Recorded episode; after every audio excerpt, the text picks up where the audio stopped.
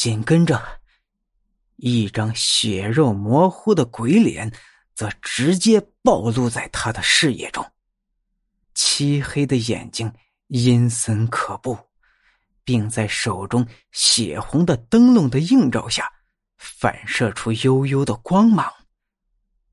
而此时，黑暗的嘴角则缓缓的张开，并且说出了一句让老李终生难忘的话：“你居然能看到我！”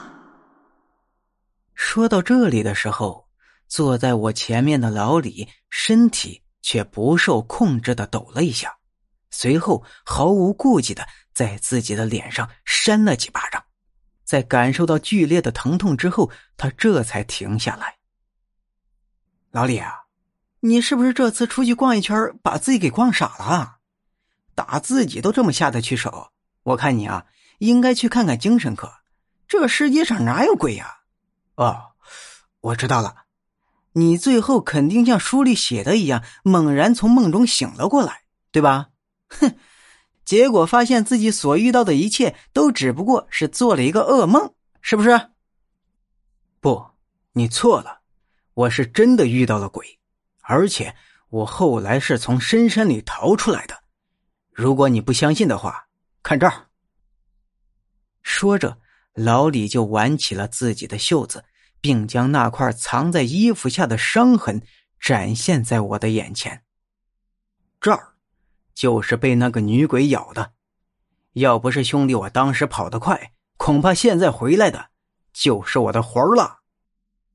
看到这里，我也觉得非常的诧异，这小子究竟是怎么确信自己当天遇到的是鬼呢？后来我才知道，他回来之后立刻就找了个阴阳先生，把自己的情况问了一下，结果对方告诉他。当日他走进的那座山，很有可能就是连通阴界的背阴山，而那片坟地就是阴间的大门。如果老李当时继续往里走，恐怕就再也回不来了。至于当天他遇见的那个女鬼，阴阳先生并没有过多的解释，而是很简单的说了几个字，就随意带过了。可即便对方不说，老李也很清楚，这个血肉模糊的女鬼究竟是什么来头。可当我询问他的时候，这小子也和我卖关子，说跟我说的多了，对我不好。